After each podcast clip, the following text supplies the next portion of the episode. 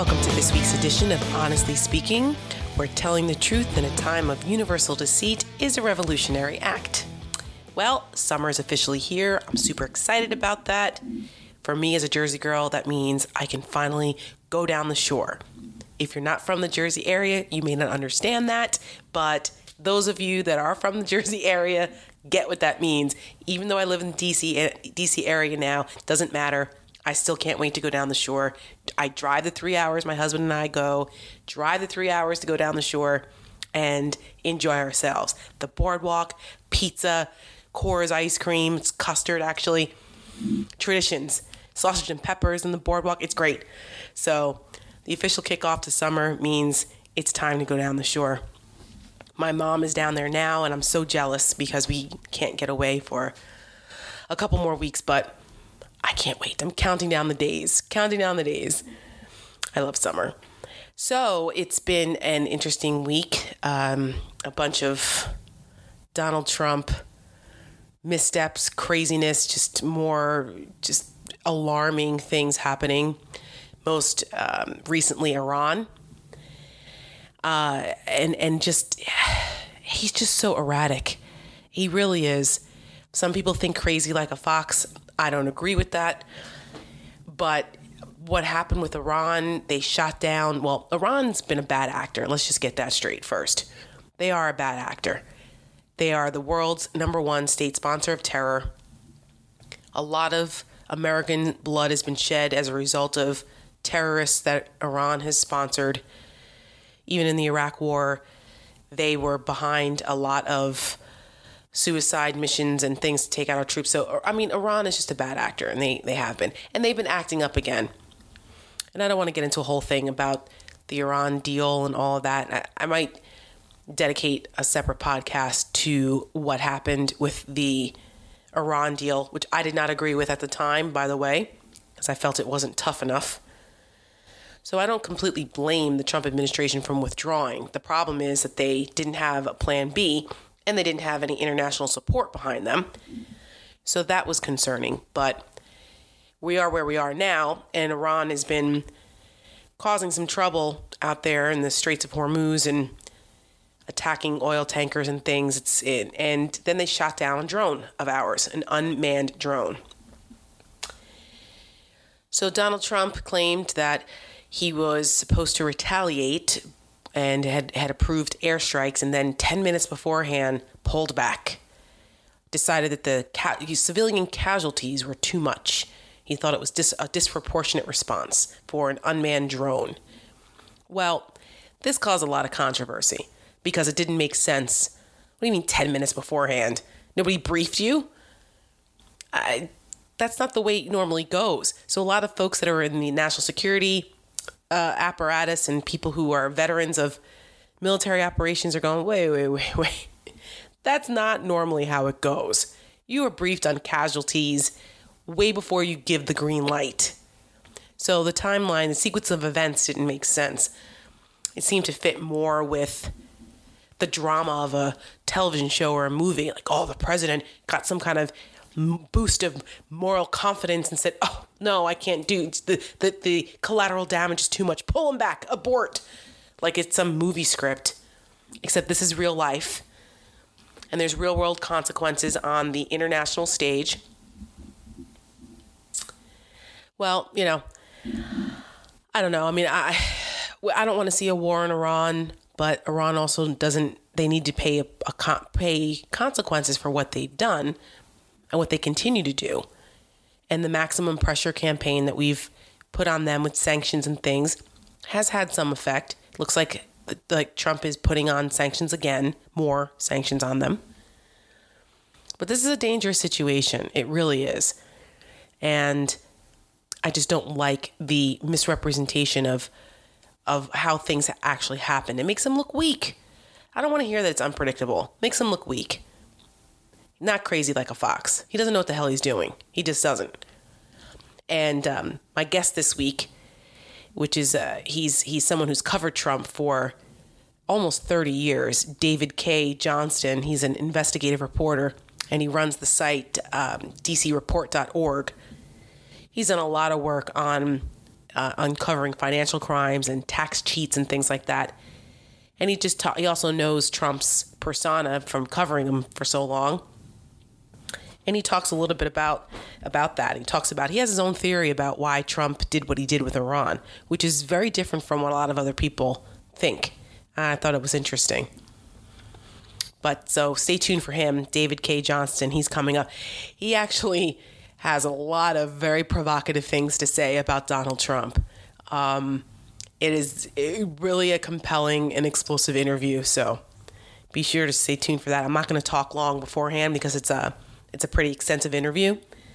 But I just wanted to kind of do a little political roundup of some thoughts on some things that have been going on. So, so that's Iran. I think it was a disaster. I'm glad that we didn't like start a mini war with them, but there needs to be a cohesive strategy, and there isn't. There just isn't. So, what kind of message does that send to Iran? What are they going to do next? I, I, who knows? Who knows? But I just don't know if there's any adults in the room. We don't have a defense secretary, at least at least we're working on getting a new one. The former, I mean, the current Army Secretary is now being um, submitted to become SecDef. And he's pretty well known and gets along with folks on the Hill, and I think he'll be a better a better fit at this point. I hope. I don't know. People seem to lose their integrity and lose their stature by the time they serve a couple months in this administration. At least Jim Mattis had enough sense to get out before that happened to him. So we'll see with that, but I, am just unnerved. This is what happens when you when you have someone like Donald Trump with the power of the presidency behind him, with no foreign policy experience, claiming he knows more than the generals. But nobody buys that it was because of 150 potential civilian casualties that that's why he pulled back. It's bullshit. And he got challenged on it. He got challenged on the timeline. He kind of talked around in circles when he when Chuck Todd did his interview. He didn't really give a full answer. And um, you know, it's just now we just wait till the next potential foreign policy crisis. But at least he didn't fumble us into into a war with Iran, which would be a disaster. Iran's not Iraq. They have a very sophisticated military. They're very well financed, and they're a tougher opponent. I mean, the United States is the U.S. No one's better than us, but it doesn't matter. I mean, this it could be. There's so many more implications with control of the Strait of Hormuz. Oil is an issue. It, it's it's just a mess. We need a cohesive policy. So we have to pay attention and stay tuned to see what happens there. What else happened? Um, oh, Joe Biden. So everyone knows that I that I support Joe Biden, and I just think he's had a little bit of rust. He's been a little rusty with his campaign but he still leads considerably everywhere. And some will argue that it's a soft support for him because of his name recognition and the goodwill from his time as VP with Obama. But over the weekend was this big cattle call in South Carolina, and a bunch of the candidates were there, like 20 of the, the candidates were there. And Biden kind of went into that weekend with uh, some controversy over remarks he made last week about working with this nasty segregationist, Senator Eastland. He was a bastard, by the way, Democrat back in the day. And he was reminiscing about civility. And he used the example of how he worked with this segregationist senator as an example of how he was still able to get things done. Now, I understood the point he was trying to make that if you want to get legislation passed, the way our system works, you have to work with the people who are your fellow colleagues in the House and Senate. No matter how vile they may be, your work is to work on behalf of your constituents and get laws passed. You can't do that if you don't work with the other side. So he was trying to make the point that he could be a bridge builder. Was it a great example? Eh, if I were advising him, I probably would not have told him to use that example because the environment now is so racially charged and everybody's, you know, instead of the greater point of that he can reach across the aisle and work with people, that's not what became the story. What became the story was, oh, he's reminiscing about the days of yesteryear when there was civility amongst segregationists and other senators that it was not the focus. And I just think that the, the, the left flank of the Democratic Party is going to shoot themselves in the foot if they keep trying to have this purity test of who's more woke than the next one. Honestly, that is not going to get a Democrat elected. No one really cares about that outside of the Democrat left flank.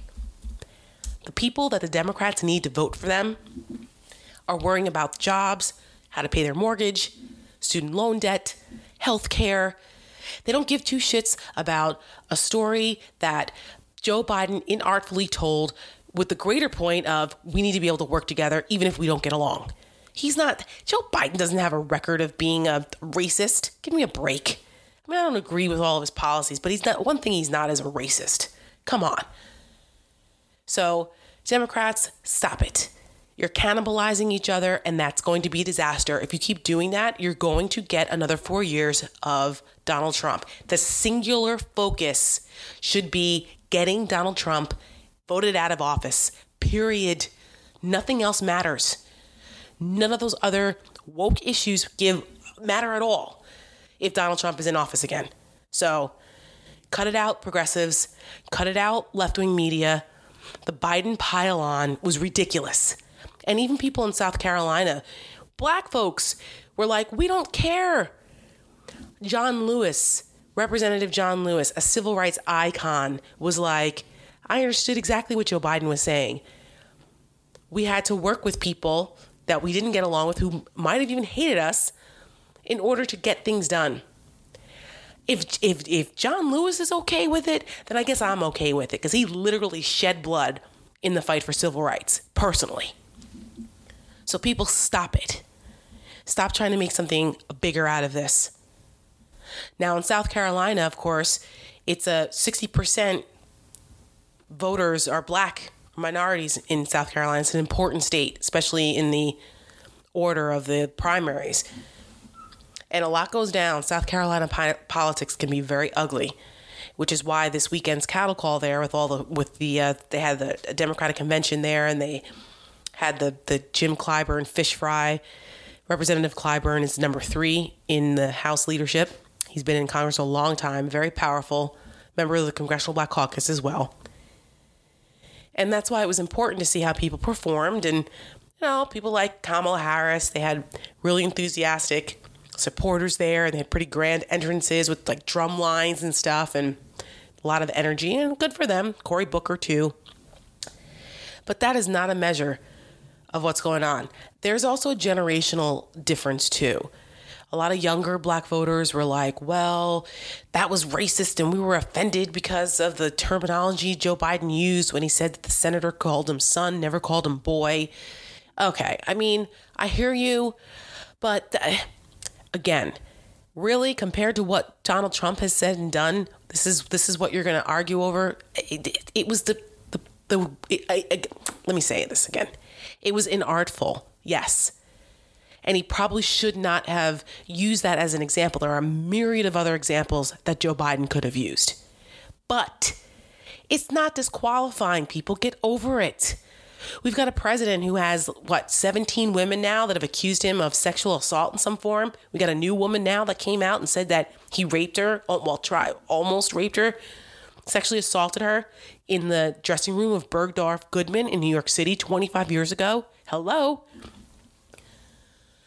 The myriad of other horrible things that Donald Trump has said and done, and we're arguing over a freaking story about civility. Come on, people. Cut it out. Cut it out.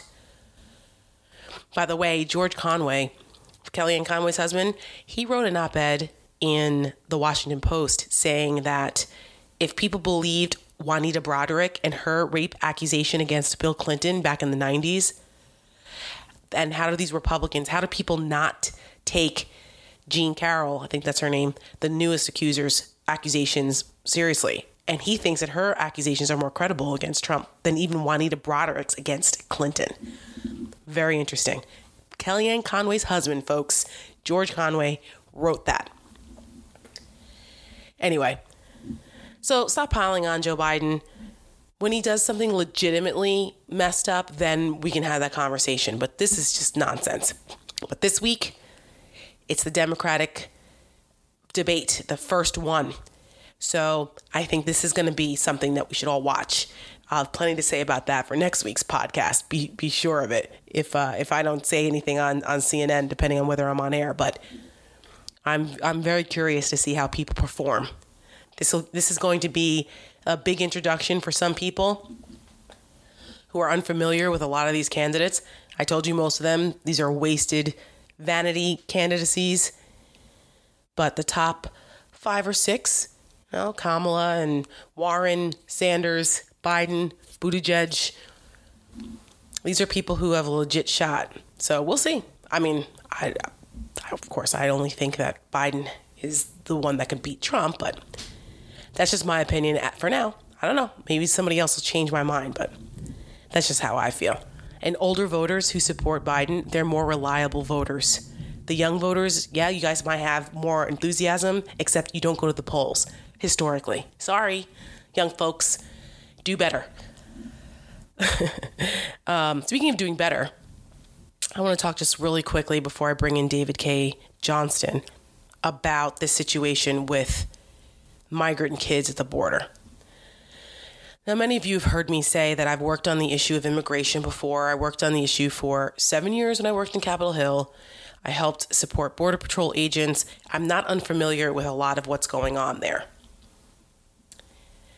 But this situation is not right. And as much as I am for strong border security, I think that we need to change our immigration laws. We need to do some tweaks to our asylum process. We need to fix the, the ability to deport people when they come over illegally instead of being caught up in a system for months or years. I mean, there's a lot of things that need to, to change legitimately because the system is broken. We see this every day.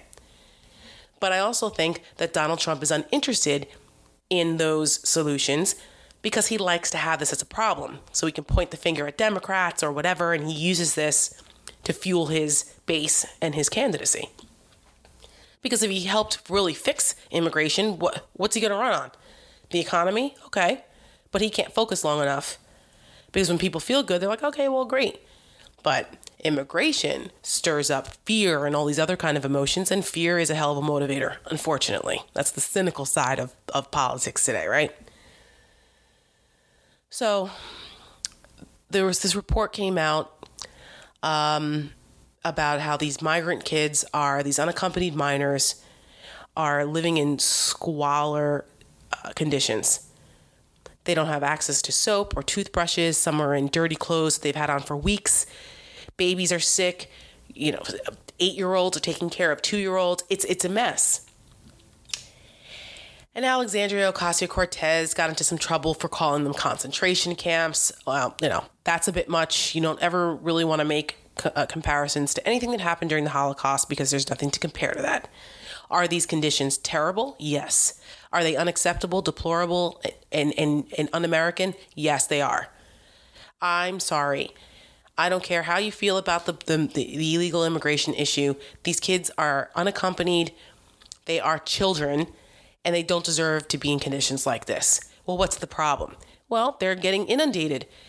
The Border Patrol, these stations are not built to take care of young children. These, these facilities were meant for single males that were coming over in large numbers in the 80s and 90s. And the Flores settlement, which is a a legal settlement says that you're not allowed to keep kids under 18 for longer than 72 hours in Border Patrol custody. They have to be turned over to Health and Human Services. Well, that's not happening because Health and Human Services now they are full. They're completely over uh, over capacity. They don't have enough people to sponsor these kids. So it's become a problem. And now they're languishing past the 72 hour deadline in these horrible conditions. And um, it's, a, it's a breakdown in the government bureaucracy. And it's cruel. They need to figure it out. Stop blaming Democrats because they're not funding this or that. You guys, everybody needs to, to, to stop this because these are kids. And this is not the way to treat them. I'm not saying it should be like Disney World where people keep coming here, but I find it hard to believe that, they, our federal government, the richest country in the world, can't find soap and toothbrushes and a change of clothes for these kids. Stop this immediately.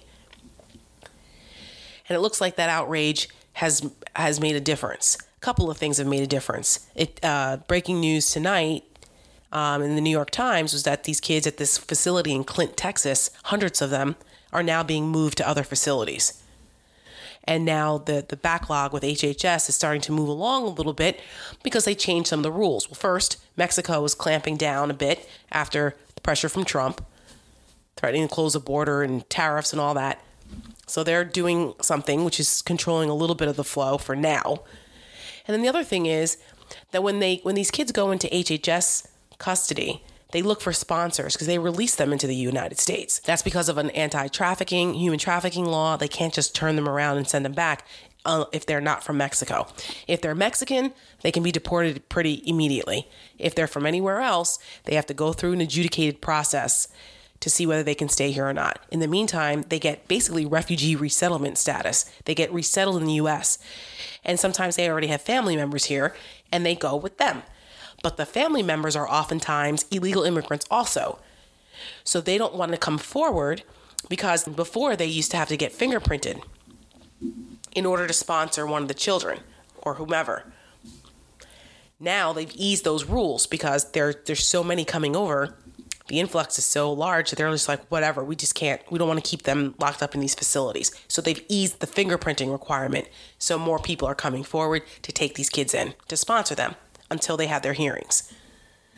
I've got news for you. When in 2014, under the Obama administration, when thousands and tens of thousands of these unaccompanied minors were coming over here, like 90% of them were placed somewhere in the United States and they're still here.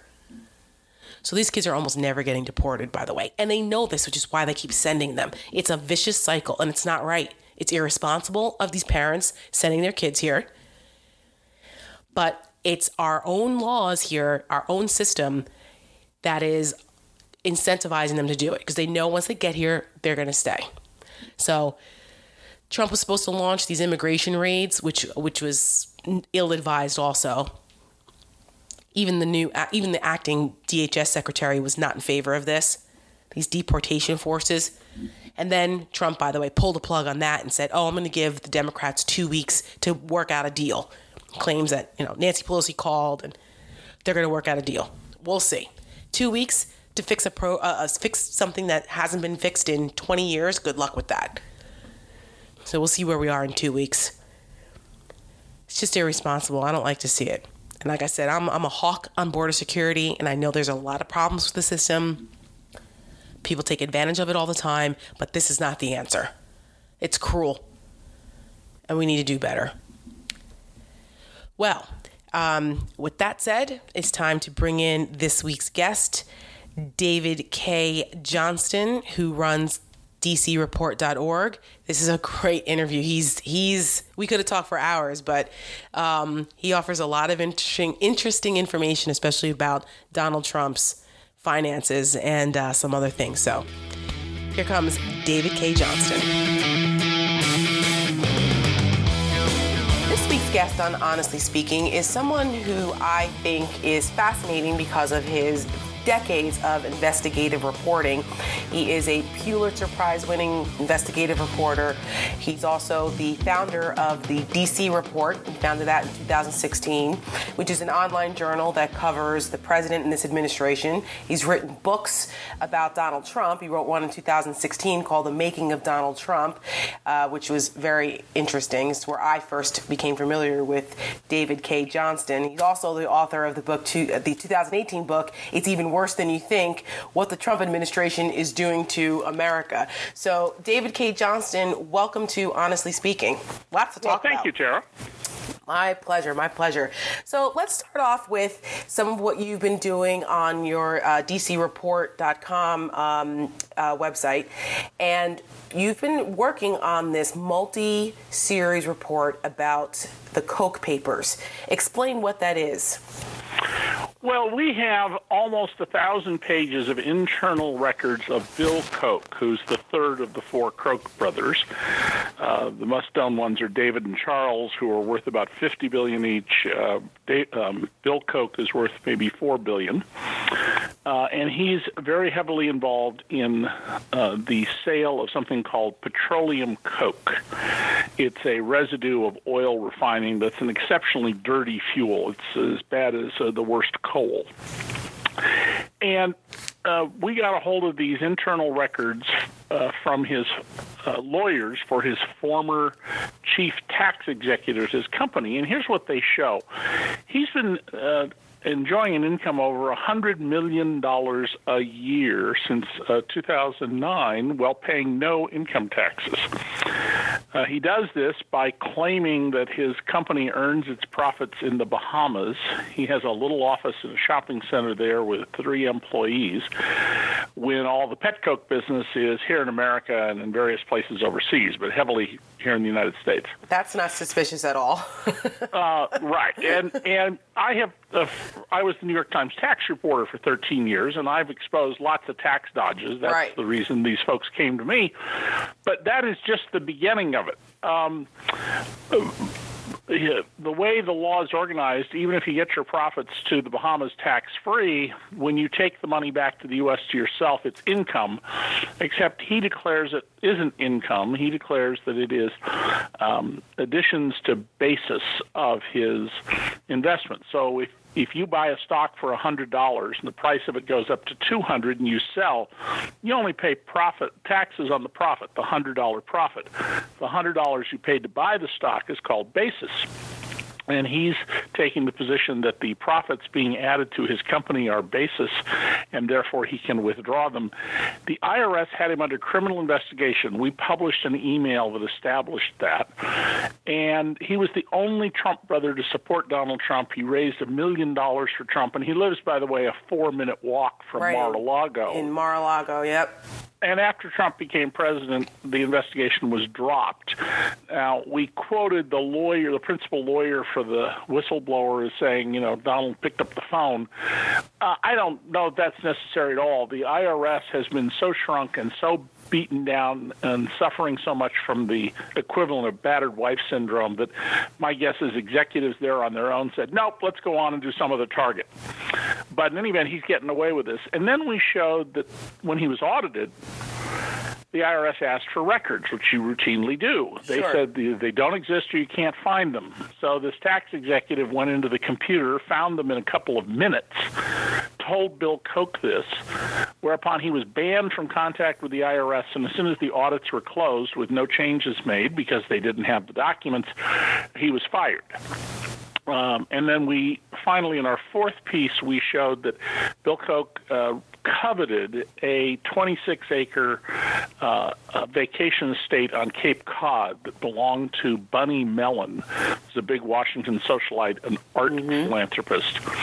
Uh, she was 102 years old, and he wanted it so much he paid her more than three times what it was worth, 63 million dollars. Wow! And then he took a tax loss of 43 million dollars. Now you can't take a tax loss on your personal home. That's just a flat rule in the, the you know if you buy a new house and because you move somewhere and you paid too much for it, when you go to sell it, it's not worth as much as you paid for it. Congress says tough luck. That's not our problem. And the reason for that is to avoid fraud. I'm assuming.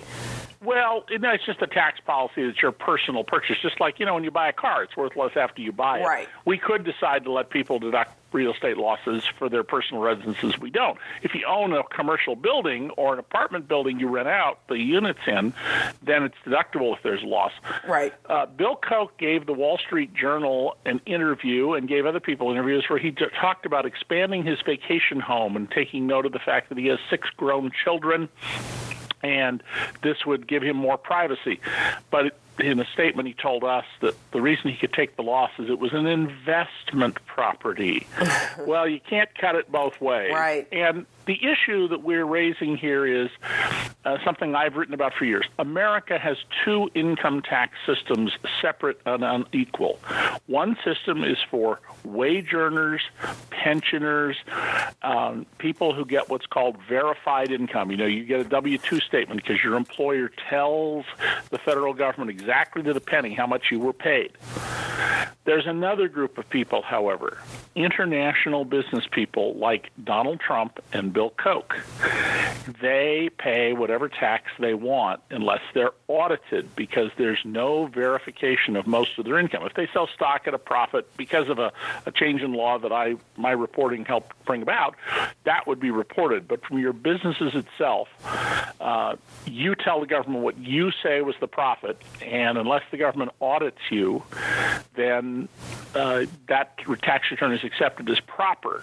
And we know that people who don't have their income verified grossly understate their income and overstate their tax expenses and cheat like crazy. The taxpayer advocate tells us this in report after report, not just for that group, but all for people who own a home business called a Schedule C business. Mm-hmm. And we're not enforcing the law here. And we're not enforcing it because Congress has cut and cut and cut the IRS. The IRS has been so severely cut, uh, the tax police, as I call them, that I've talked to people who are having trouble just getting their refunds processed because there aren't enough people. It's and pretty, this is a, it's pretty yeah. remarkable because I mean, obviously, the IRS is the most feared agency for everybody, uh, except apparently for people. excuse me, like Bill Koch or Donald Trump, who have means and they're able to cheat the system. And, and I think that's a legitimate uh, gripe for years that people feel as though that there isn't the tax system is not fair. The loopholes right. and, and, and what they have access most, to is not fair. Yeah, Tara, for most people, you can't cheat. If you're a right. wage earner in America, right. there are only two areas where you can cheat. You can claim more in charitable deductions than you actually made, and you can overstate your property tax, except that they have computers that tell you the general range of what your property tax should be. That's it. Everything else is verified. So we've essentially, for uh, salaried workers, uh, uh, hourly workers, we've eliminated the opportunity to cheat. We actually have a highly efficient efficient, effective system. Um, people who don't file get into trouble, and why you wouldn't file is beyond me, but uh, people who don't file get into trouble. But for people who have international businesses to have the, the law enforcement essentially handcuffed, and then on top of that, uh, back in the late 90s, the IRS was ordered by Congress to put in a rule that if they're going to audit a corporation, they have to tell the company in advance exactly what they're going to audit. And when auditors find other things, because I flew around the country and interviewed dozens of IRS auditors back then, um, uh, you can't look into it unless it's outright fraud. So IRS auditors find things. By the way, the typical IRS corporate auditor whose maximum possible salary, if you live in Hawaii or San Francisco and you get uh, location pay bonuses, is about $160,000. Uh, they find on average $20 million that's owed to the government. Wow if if you own a business and you got a salesperson who costs you 160 grand and they bring in 20 million dollars, you go out and hire more of those people. You don't sure. fire these people, which is what Congress has been doing under both Democrats and Republicans, except for a, a little blip of increased funding under Obama, which lasted one year. This has been on a downhill slide since the beginning of the Reagan era. Actually, since the end of the Reagan era, uh, Reagan's actual term, around 1988. And today, we're at record low levels of audits of individuals, audits of corporations, audits of wealthy people. The only thing that's gone up, and this is one of the things I won my Pulitzer Prize for um, years ago, are audits of the working poor. if you make less than $30,000 a year and claim the earned income tax credit, we audit you like crazy. Even though at the end of the day, almost all the problems that are found turn out to be, you know, a couple split up and both mom and dad claim the kids. Right. And one of them, you know, only one of them can get it, and then there's a dispute over it. Uh, it, it is, it is just. A, a, there are Republicans in Congress who say, "Oh, it's all fraud and abuse," and yet most of the cases turn out to be no, they're not no fraud and no abuse.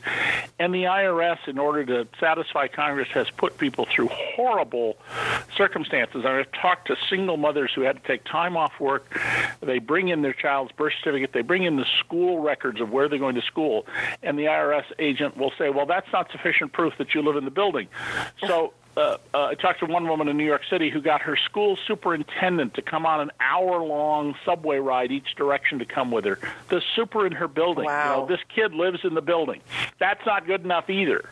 And and what's what's remarkable about that is, uh, and not saying that any kind of of um, misrepresentation when it comes to your taxes or the IRS is okay, but it just seems to me that that would be a misplaced priority. What are we talking about here? A couple Well, of thousand it- it- dollars? It's because it's taxpayer at, money. At, at most, you're talking absolute most on the outside. You're talking about, about around four thousand dollars, Right.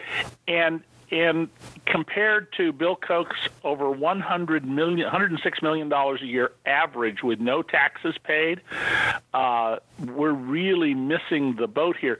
But you know, we've long had government policies pushed heavily by the Republicans uh, in Congress to go after uh, poor people and working people and to look the other way at the activities of very wealthy people. And Donald Trump's a perfect example of this. Right, did is- you know, Ter- it's a Tara, good tra- before you read my book that- transition. yeah, did, did, did you know before you read my biography, The Making of Donald Trump, that he had two income tax fraud trials and lost them both? I did know that. Or was that. that the first you learned about it? No, I did know that because I'm from New Jersey. So I grew up in the Donald Trump era of the. But you knew about the tax fraud trials? I did. I don't think- Yeah, no, I did. I I knew about them before I read your book, only because there were um, during the election there were things coming out about Donald. Oh, that was my past. work. I, Yeah. I actually published it first in the Daily Beast Okay. before my book came out. Yeah. So, but nobody knew about it until then. But here's the shocking part of it: the New York Times, where I worked for many years, the L.A. Times, where I worked for many years, the Washington Post, they never published that Donald Trump had lost two income tax fraud trials. They never told their readers that Donald Trump was deeply, deeply entangled with a major international cocaine trafficker, so much so that I've said on both CNN and MSNBC that the only logical explanation of the Trump's conduct that I lay out in the book from the public record is that he was involved in cocaine trafficking. And Donald, if you're listening, uh, if you think I just slandered you, sue me. then you, I then mean, you the have record access to the, to his records, like like what happened with Tim O'Brien. Yeah, they're pub- they're public records that journalists never went and dug up. Normally, when someone runs for president, the big newspapers do what's called a scrub. Uh, so that's why the the the L.A. Times dug up stuff about Bill Clinton and the New York Times other stuff about Bill Clinton. It's what Gary Hart, who was going to be clearly the Democratic nominee in 1988, um, they scrubbed him and and came up with you know he had this mistress. Right. Um, I mean, I don't particularly care that he had a mistress, but it, it ended his career. Yeah. My how the New York Times, changed. when when Barack Obama ran, the New York Times sent reporters to Hawaii and Indonesia. They found his kindergarten playmates in Indonesia and the boys he smoked marijuana with in Honolulu in high school, and wrote about them. Uh, uh, uh, women who dated uh, George W. Bush, who was a notorious womanizer as a young man. The Times went and found these women and they interviewed them about him, and and checked, you know, his business records there was no vetting of Donald Trump by the big newspapers. I vetted him. Yeah. The Washington Post wrote a very namby-pamby book that sort of, you know, told you a little bit and was a real snoozer. But there was no digging into the record of Donald Trump. When I had asked, you know, people, journalists in New York City, they would say, everybody knows. And I'd go, no, no, you don't. First of all, you don't know a lot of stuff because I've been publishing it and you haven't. But secondly, that you know something doesn't mean people in Iowa and Indiana and Michigan and Wisconsin know any of that. They just know the TV show. That is a fair point that I try to make throughout the election. As you know, I'm a longtime Republican. I've been horrified by Donald Trump. I try to warn people that this guy was a con man. He was, you know, engaged in all kinds of fraud, that he was a terrible businessman, and that the image that he portrayed on The Apprentice was nothing more than a facade. And people, some listened, but most didn't. And I was critical too. I thought that the media really didn't do what you said um, with Donald Trump because I think it was a what Les Moonves said that he it's great for ratings, bad for America. I think they got caught up and never thought he had a chance of winning. And Well, that- look where we are now. that would apply to TV, Tara. Um, and Moonves was uh, disturbingly honest about that. Right. But th- that that's not the economics of newspapers. Newspapers depend on regular readers who are subscribers with the paper through thick and thin. And there was just a breakdown and a failure here. And the paper that matters in all of these elections is always the New York Times. New York Every Times, yeah. leading prominent journalist in the country gets up in the morning and the first thing they do is check what's in the New York Times Right. and um, uh, so it was a the, the Times unfortunately had a politics editor who had never worked in covering serious national politics at all was was just not qualified for the job and completely muffed it. I don't know whether it would have changed the outcome of the election or not.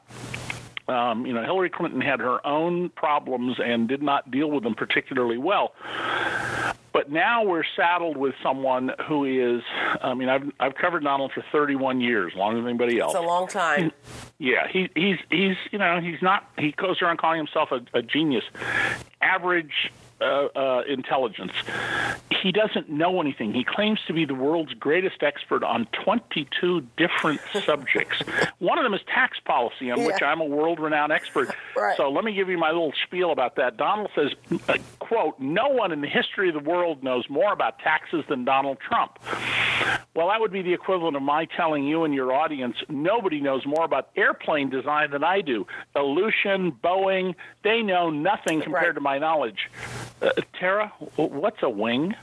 Oh, I know. It's re- it's ridiculous. That I mean, listen. All you need to know is that Donald Trump said he knows more about he knows more than the generals.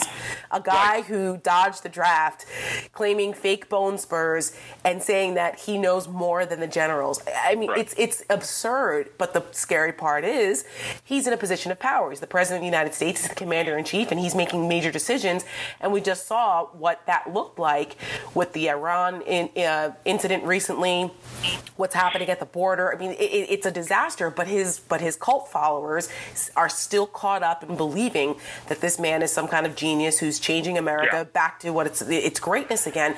But I wanted to ask you something uh, about the um, about Trump's finances that I think that people, because you are such an expert in this and you have investigated this for so long, um, the New York Times, something they did do well, and there's a lot of great reporters over at the New York Times that have been doing amazing work. When they uncovered the long time, almost $500 million in potential uh, tax cheating that Donald Trump and his family have engaged in.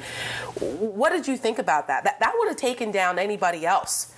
Yeah, well, I, I, first of all, I'm the one who got his 2005 tax return, which we exposed at DC Report, and then I went on uh, Rachel Maddow as a guest. A lot of people attribute it to her. She had nothing to do with it except had me on as a guest. And the Times has credited me with inspiring them to go really dig into his taxes, and and I, I understand exactly why. How embarrassing it would have been for the New York Times if, as a you know a technically a pensioner, I had uh, been able to get a hold of these tax additional tax returns, and they didn't with all Right. their resources. Right. And they did an incredible job. Right, it was like I'm the- over a year or I'm something. the former president of our National Association of Investigative Reporters, investigative reporters and editors. I've judged uh, contests and and you know everybody who does serious investigative reporting. I know them in this country, and that project, which when I sat down to read the 14,000 words, I was prepared to have a number of points where I would wince at errors in accounting, business concepts, economics, or the very, very difficult issue of tax. There wasn't a comma out of place. That is the single most masterfully reported and written investigative story I have ever read. And I mean, I'm, I've done projects for the New York Times that were as big as that one. Wow, And that's a, that's high praise. had as many words, and they absolutely nailed this. They were incredibly thorough and careful. And it's also, there were a number of things ordinary readers wouldn't see but I and other people in tax read and realized the Times has a lot more. It just hasn't developed yet about um, t- Donald Trump's tax cheating. I mean, understand, Donald Trump is, is the third generation head of a white collar crime family. They don't go around breaking people's legs the way mafia and Albanian and Russian mobsters do. Uh, he's in the business of stealing and cheating from you in other ways.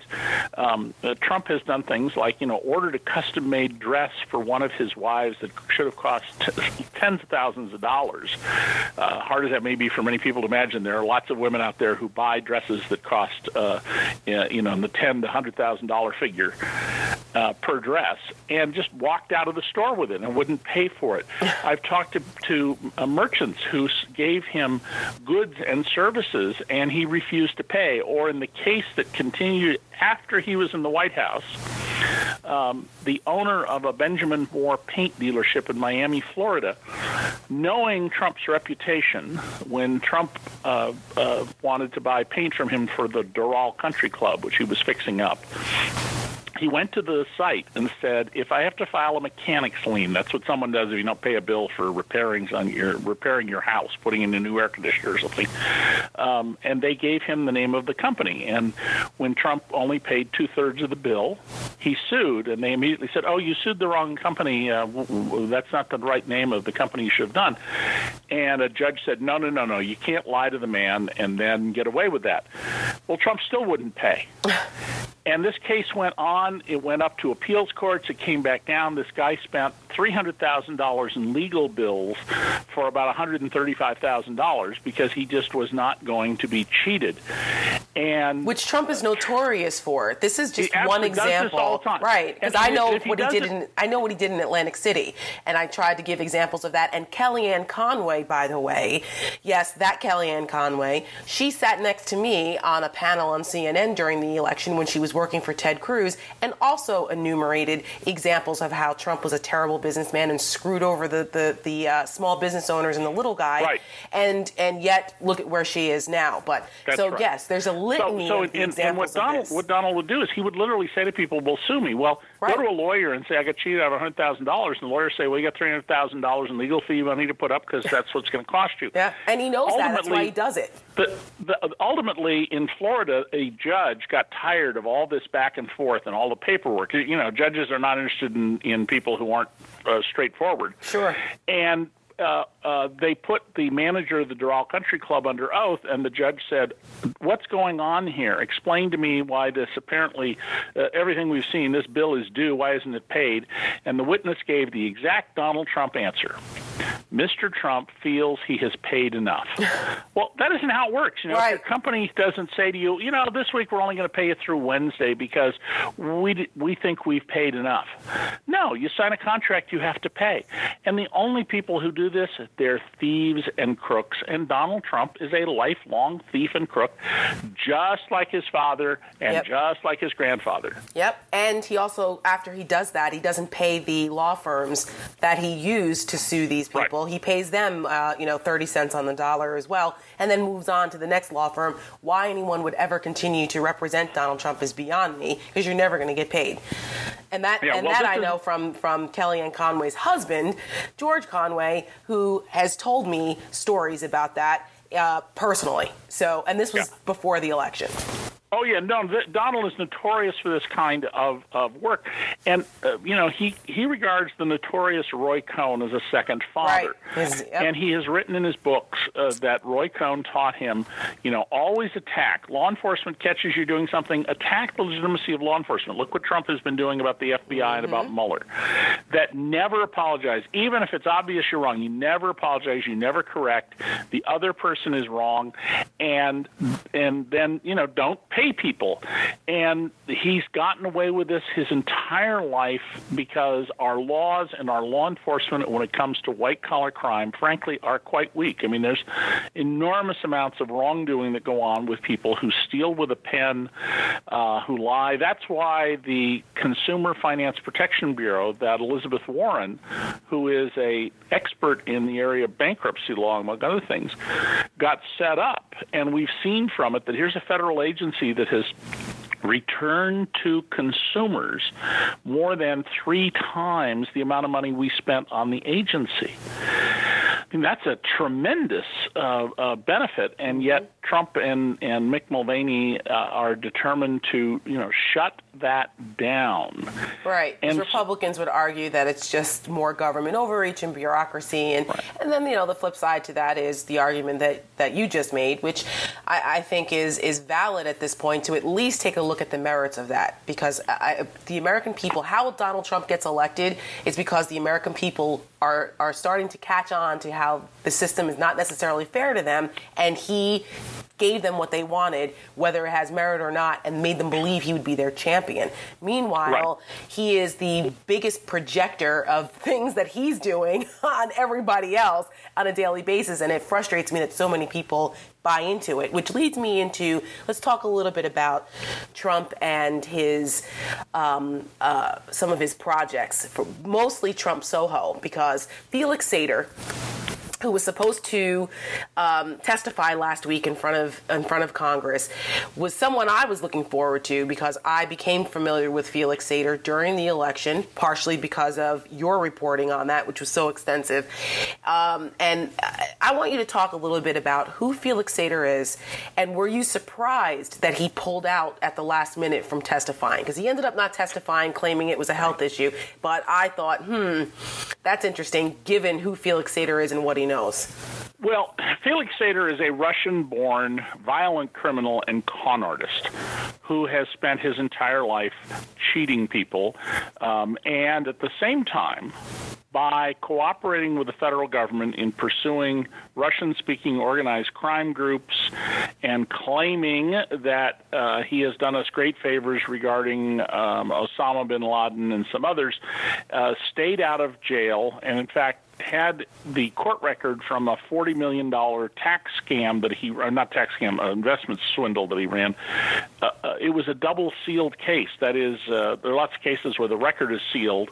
Uh, the people of the United States of America versus um, Felix Sater, but then you can't look at the file. This one, even the existence of the case, parts of the case were sealed, and he, he still keeping lots of records sealed. And that's highly and unusual. I want people is, to understand that. It is that. extraordinary. In the entire United States, there appear to be under 100 double sealed cases, 75 of which are in the U.S. federal courthouse in Brooklyn.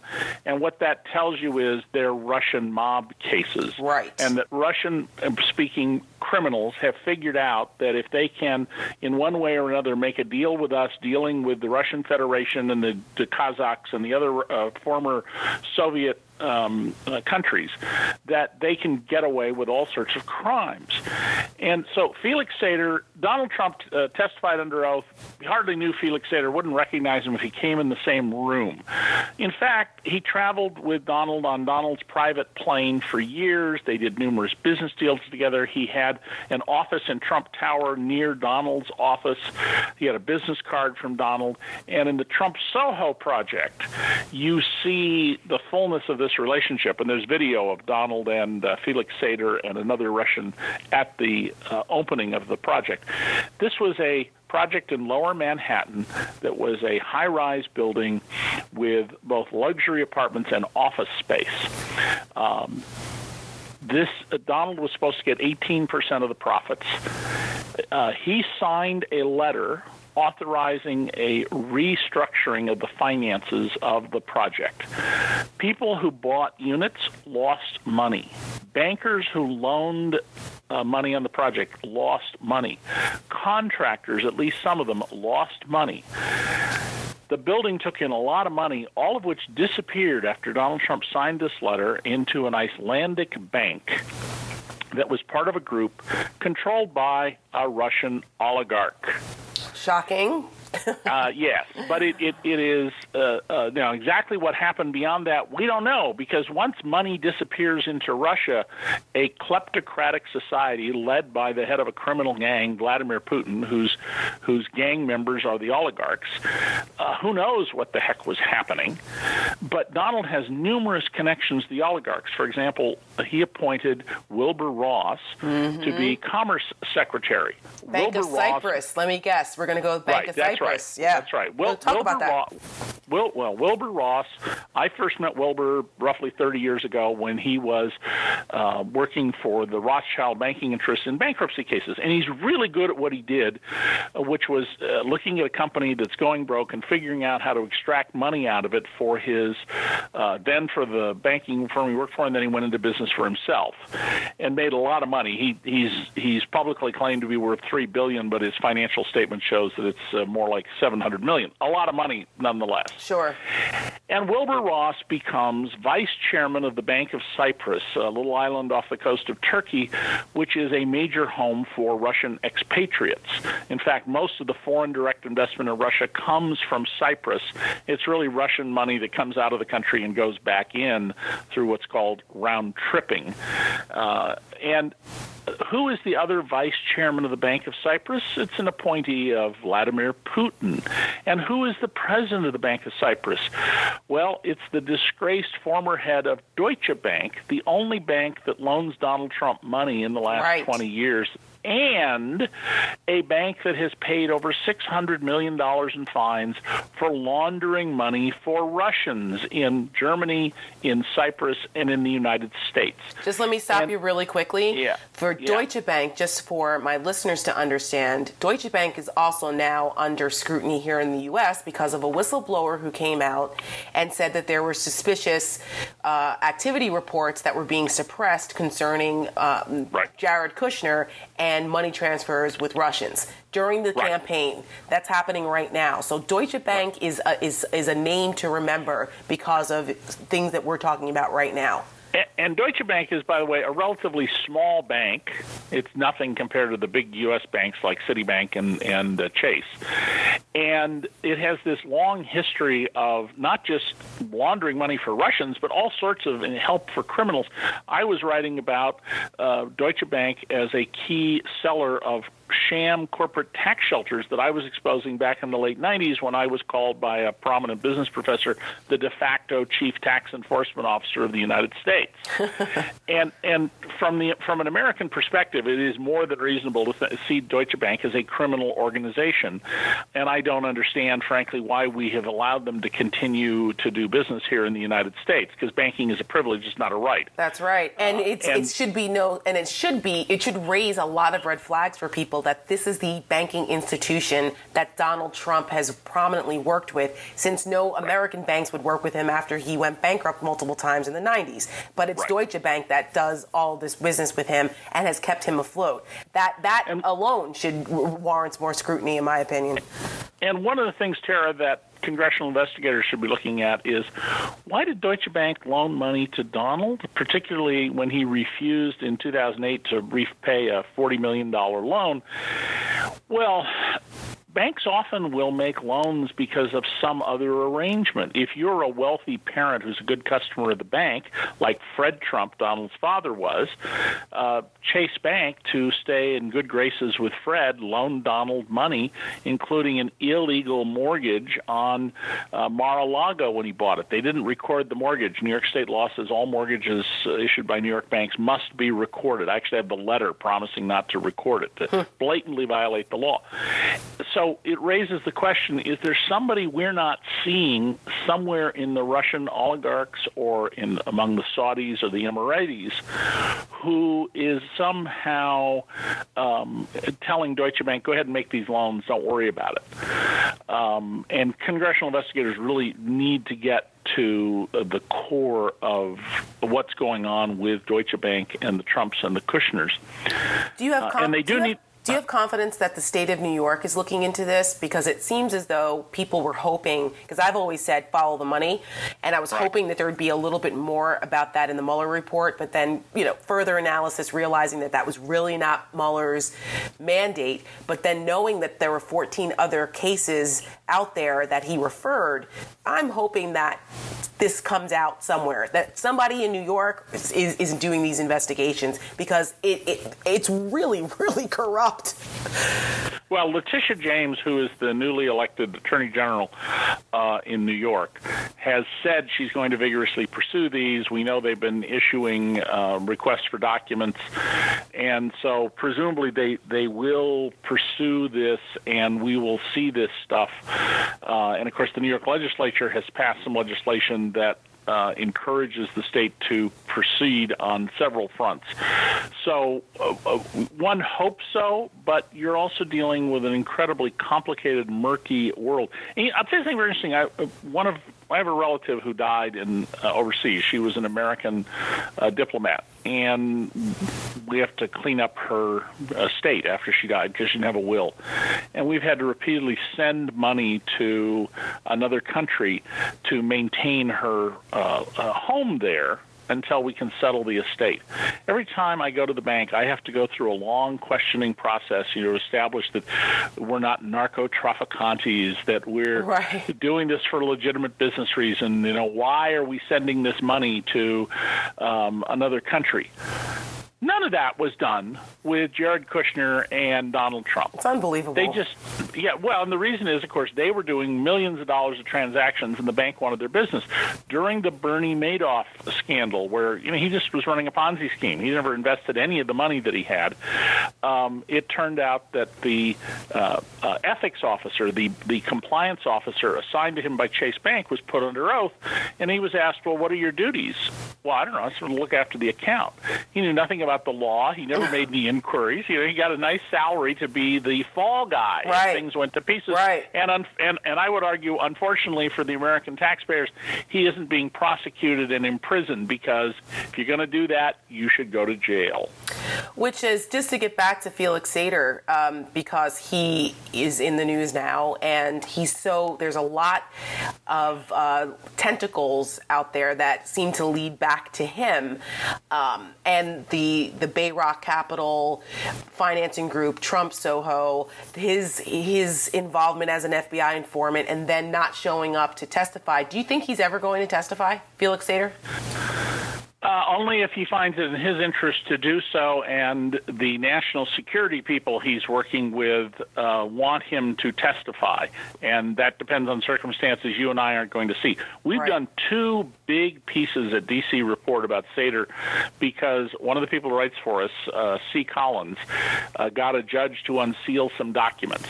So we did a piece about uh, things nobody knew about Sater uh, a couple of weeks ago at DCReport.org, and yes. then we have one that I did with Collins about the Zelig of the Mueller investigation. And Woody Allen, you had a movie about yes. a guy who, for decades, kept showing up in everything in the news. And right. This guy, a lawyer named William Burke, he was the uh, Justice Department handler of Felix Sater.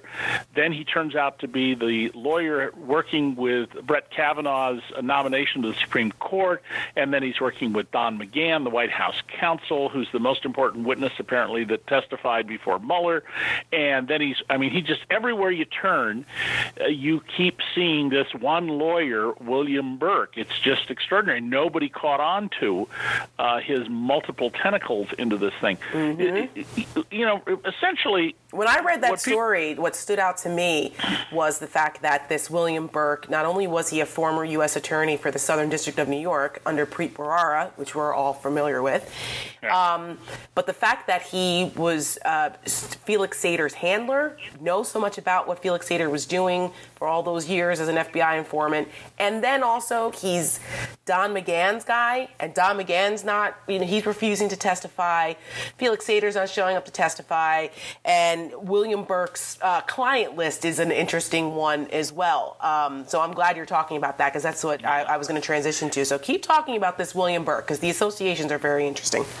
Well, I mean, there's you know, government lawyers, government prosecutors routinely go to work for the other side after the, we've trained them as taxpayers. There's no, fundamentally nothing wrong with that, but it is astonishing to see how many places he in particular shows up, and part of the larger issue of what's going on here uh, relates to Burke, and that in this way. Uh, I today, even today, I got emails from people. You know, why do you keep saying the president was involved with the Russians? The report cleared him, and of course, it doesn't. Right. The Mueller report does not in any way do that. um, why was there no conspiracy charge brought in connection with the Russians when there's abundant evidence that there was a conspiracy going on? Because in a court of law, you've got to get the other side of it. And the Russian GRU officers, the Russian diplomats, the oligarchs, the cutouts, those people are never going to testify in court. They're, we don't have access to them to uh, force them to testify.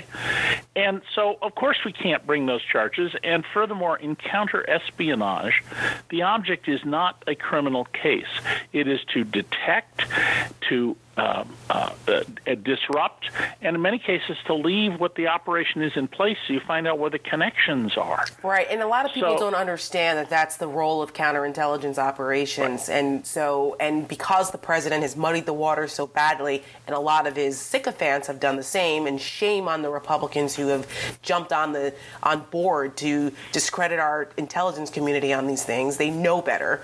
Um, people don't understand that they're at they're looking for things that don't exist, like collusion.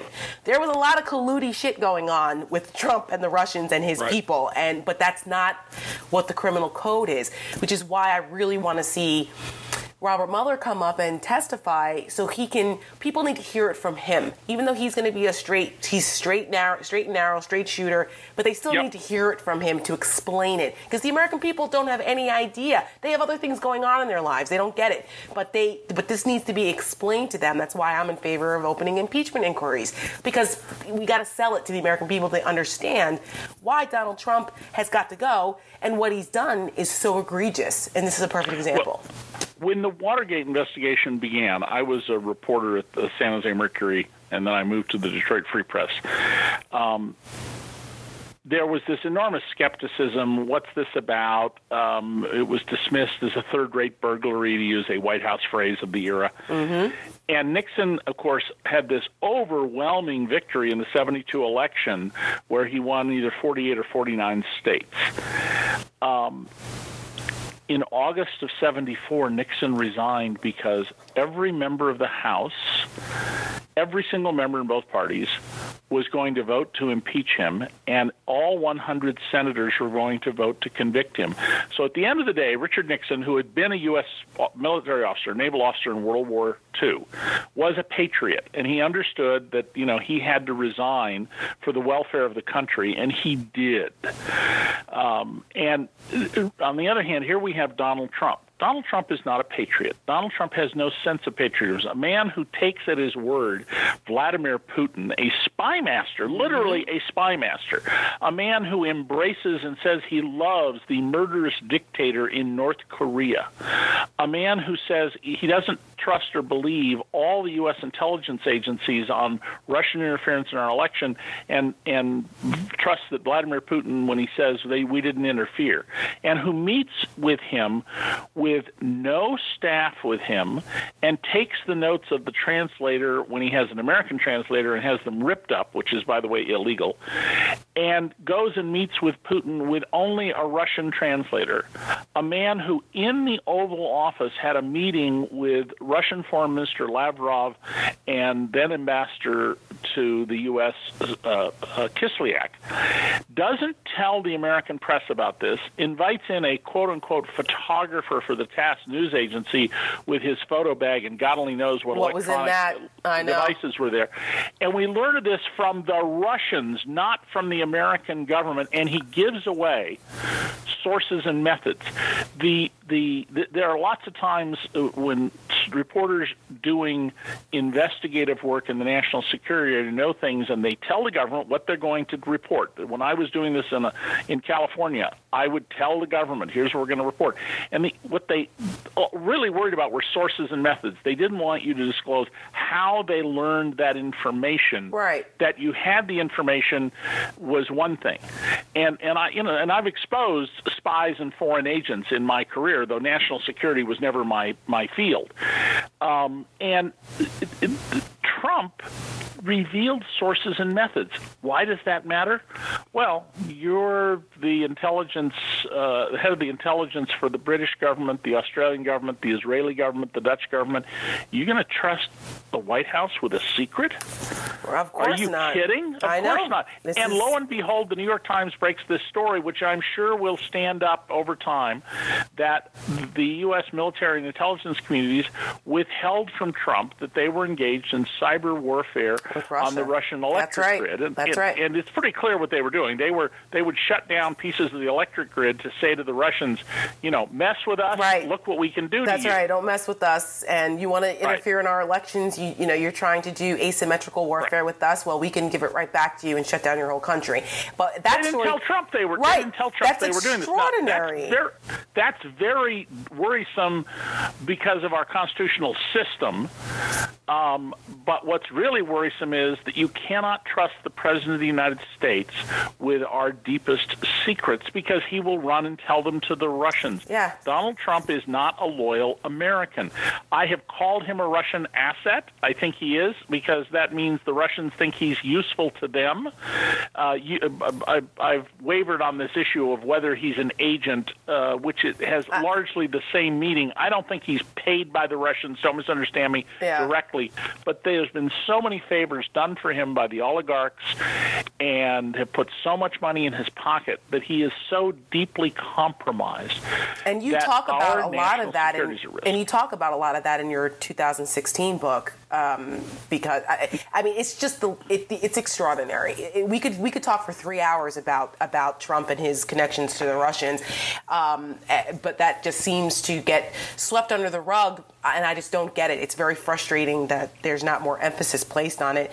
Um, as we wrap up here, uh, you know, you you, I can't imagine 30 plus years of, of covering Donald Trump. I mean, obviously, you've done other things, but just watching the arc of his career, um, you, you probably were as horrified as the rest of us on election night when he actually won. Did you think he was going to win?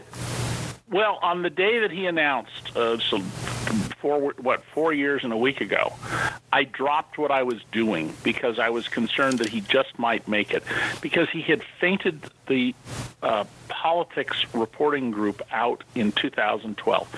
In 2012, he said he was running for president, which he'd done previous times in the past, all the way back to the 80s, and he was covered seriously. MSNBC, CNN, CBS Evening News, the New York Times, everybody. Donald Trump seriously running for president.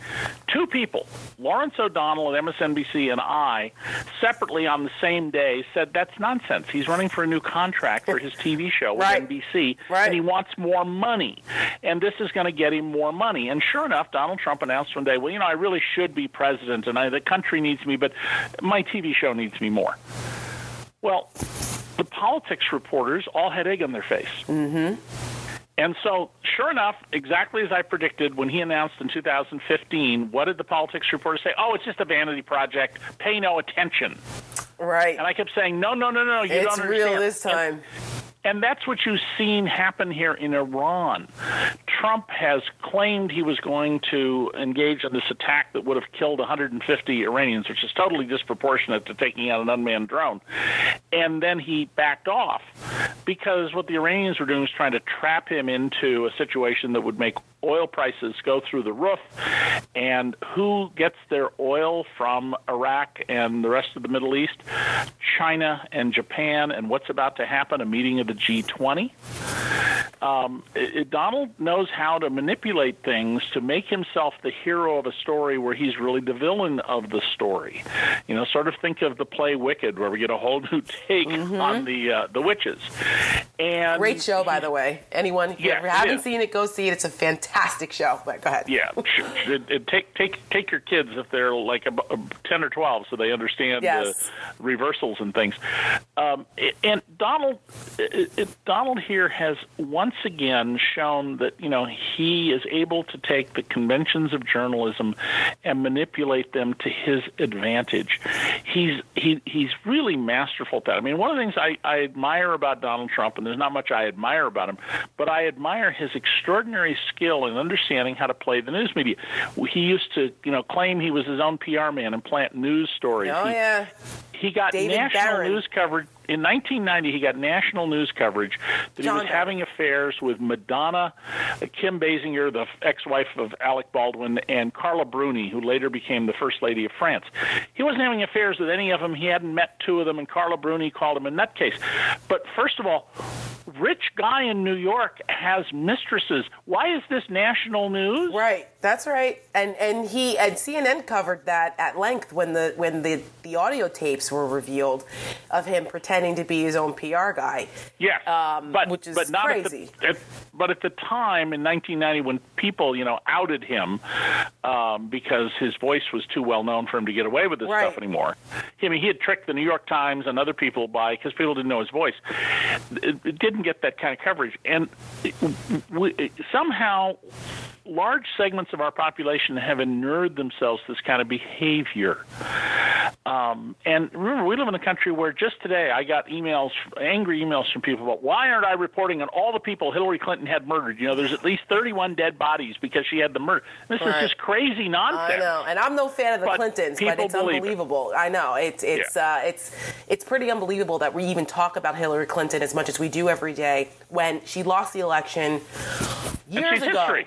That's right. We, She's she's wh- with why, but he has to have a villain, and and he's been masterful. You're right at doing that. My uh, John Ziegler just wrote a story in Mediaite about the interviews he did with Trump did with Chuck Todd and George Stephanopoulos as examples of how he gets away with uh, telling all these lies, and, and he just inundates the interviewer with BS they can't fact check him enough at, at, at in real time, and he ends up Right. not paying any price for it. And he and, and John talks about you know ways that interviewers need to just kind of focus in on one or two subjects and force him to have to either admit that he's not telling the truth or expose him for it. Because if you if you let him jump around, he wins, and that's what he's doing. It's like the deluge of BS all the time. We just can't keep up. Yeah, and, and the problem with this is that TV needs access, and so TV compromises itself all the time about this. And TV is the major source of news now in this country, even though the heavy lifting is done by newspapers, Right, by a handful right. of them. That's right. Uh, it's it's TV, and and Oh, it's there's one other big thing going on here, Tara. Yeah, just, um, yeah. As we wrap and- up, I was going to say, what I- do you I- work? I- what are you working on now? And and I suggest Well- people go and check out your work at dcreport.org. I miss I misstated Right. earlier. I said .com. It's dcreport.org. What are you working on now? Um, Well, we so continue to show how what's being done to our government. Trump has loosed these termites into the government who are destroying the investments we've made in scientists, in diplomats, in um, uh, career military officers, all throughout the government. Uh, your health and safety, is, you know, is endangered. We're, our air quality is already beginning to go down because of these changes Trump has made. From where you know we, we are massively bigger country than we were when Richard Nixon signed the Clean Air Acts and the Clean Water Acts, and yet our air and water is cleaner because we've used science and good policy to be more efficient and effective in our use of fuels to clean up toxic messes, et cetera. Trump's undoing all of that. And the people who will die from cancer and heart disease and asthma will die after he's out of office, but they will die. Um, we've uh, you know been exposing things like he delayed a worker safety rule with beryllium, a very useful but deadly metal, and every week that he delayed the uh, implementation of the rules, two more people will die because we have an average of over 100 people a year who die from this. And horrible long term damage is being done to our government, and we're not fixing things. All those levees that collapsed in, we had this horrible flooding in the Midwest, the worst we've ever seen. It's going to happen again, if not next year, in two or three years because of climate disruption. And years of neglect preceded what happened. I don't want to exonerate the previous presidents and Congresses that didn't properly fund maintaining dams and roads and bridges and levees. But are we moving with speed to repair these things so that we don't have more horrible damage? No, we're not.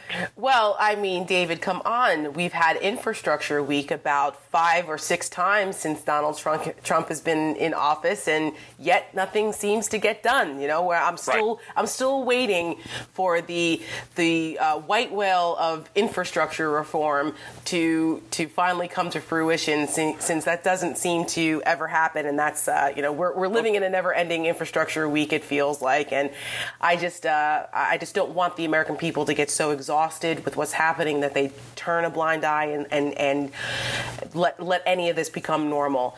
Um, yeah, fatigue but, is a terrible problem here. Don't get Trump fatigue. That's right. You know, stay active, v- vote, get your neighbors to vote, pay attention to the issues, and notice that things are not getting better. The best people that we were promised, they were never the best people, and they're getting worse. And you know, we we can do better than this. We are better than this.